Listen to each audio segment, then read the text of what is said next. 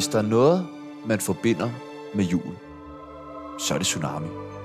I hvert fald, hvis du var i Thailand i 2004. Nu er det blevet tid til Tsunamis julekalender. Lad os åbne dagens låge.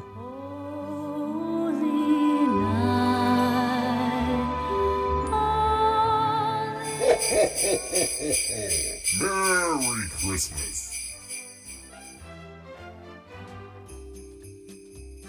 Sebastian peger på Chano og laver lyden.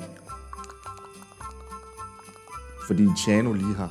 Øh, hvad, en tur på toilettet? Chano blev bange. Han troede skikkelsen ville, Slå ham ihjel og spise ham indefra. hvilket er noget af det, der skræmmer ham allermest.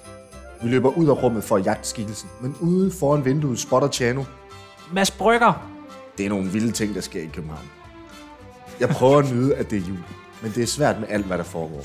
Sebastian har også svært ved at nyde det, fordi han... Er sindssygt depressiv og selvmordstroet. Chano har stadig sine bukser på, der er ved til med hans urin. Og han laver lyden, Åh, oh, nej, mor. fordi det lugter uhyggeligt grimt.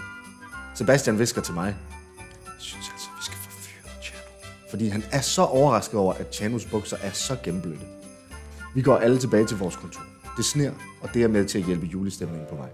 Sebastian tror, det er kokain, så Chano siger til ham, Øh, ikke øh, snif det hele, peoples. Gem lidt til mig.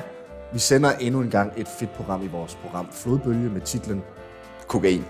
Lidt underligt, når det handler om bitcoins, men Chanos krøllede hjerne er skyld i mange mærkelige ting. Det vildeste Sebastians hjerne er kommet på, var da han byggede. Øhm, en Harry Potter-model af Hagrids hytte.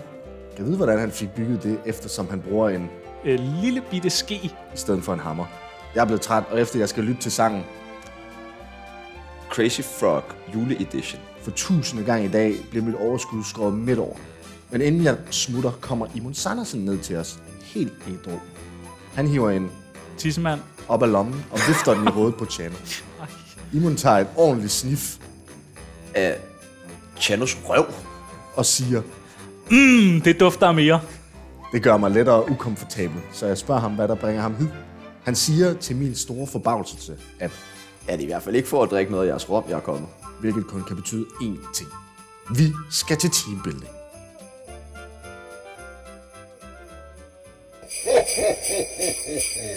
Merry Christmas.